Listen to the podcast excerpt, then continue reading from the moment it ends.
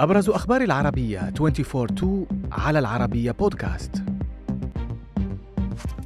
تحذير أممي من تحول الوضع في السودان لأزمة إقليمية. محكمة فرنسية تقضي بسجن نيكولا ساركوزي بقضية فساد. واشنطن ترصد عشرة ملايين دولار لاعتقال قرصان روسي.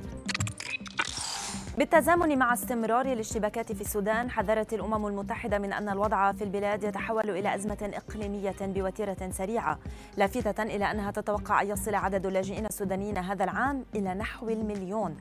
مدير مكتب الأمم المتحدة للتنسيق الشؤون الإنسانية في جنيف قال إن نحو 25 مليون شخص يمثلون أكثر من نصف سكان السودان بحاجة للمساعدات الإنسانية. مشيرا إلى أن الأمم المتحدة تقدر بأكثر من ثلاثة مليارات دولار حجم المساعدات التي يحتاج إليها السودان في المجال الإنساني وللاجئين.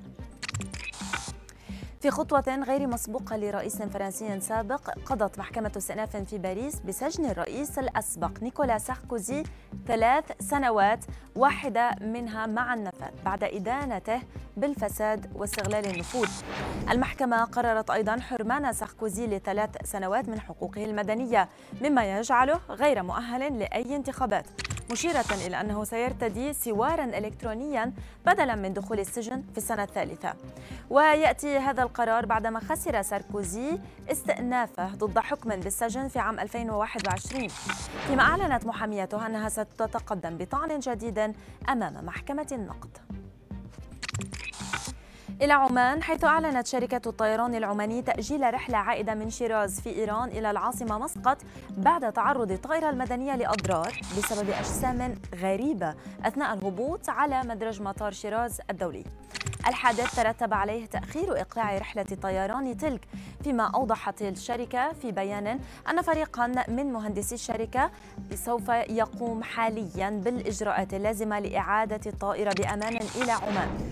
وتابعت أنها أرسلت طائرة بديلة إلى شيراز لنقل المسافرين إلى مسقط. عشرة ملايين دولار مكافأة رصدتها الولايات المتحدة لمن يزودها بمعلومات تقودها إلى توقيف وإدانة هاكر روسي متهم بالوقوف خلف هجمات استهدفت شرطة واشنطن ومدارس ومستشفيات. وزارة العدل الأمريكية أوضحت في بيان أن آه، ميخائيل مانجيف من متهم باستخدام برامج فنية إلكترونية لمهاجمة أهداف في الولايات المتحدة من داخل روسيا بقصد الحصول من ضحاياها على فديات مالية تصل قيمتها الإجمالية إلى 200 مليون دولار. فيما آه، كان رد ميخائيل بأنه لا يبالي بالإعلان الأمريكي.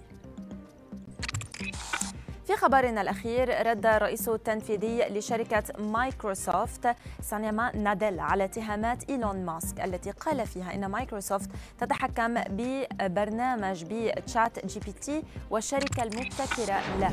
ناديلا قال إن شركته لا تسيطر على OpenAI المبتكرة لبرنامج ChatGPT وأن الاخيره لها مجلس إدارة مستقل. مشيرا إلى أن هذا المجلس هو المتحكم في شركتهم على عكس ماسك الذي انسحب من الشركة المنافسة منذ سنوات. وأيضا آه، آه، دعا إلى إبطاء تطوير آه، الذكاء الاصطناعي بسبب المخاوف الأخلاقية المحتملة وفقا لما نقلته وكالة بلومبرج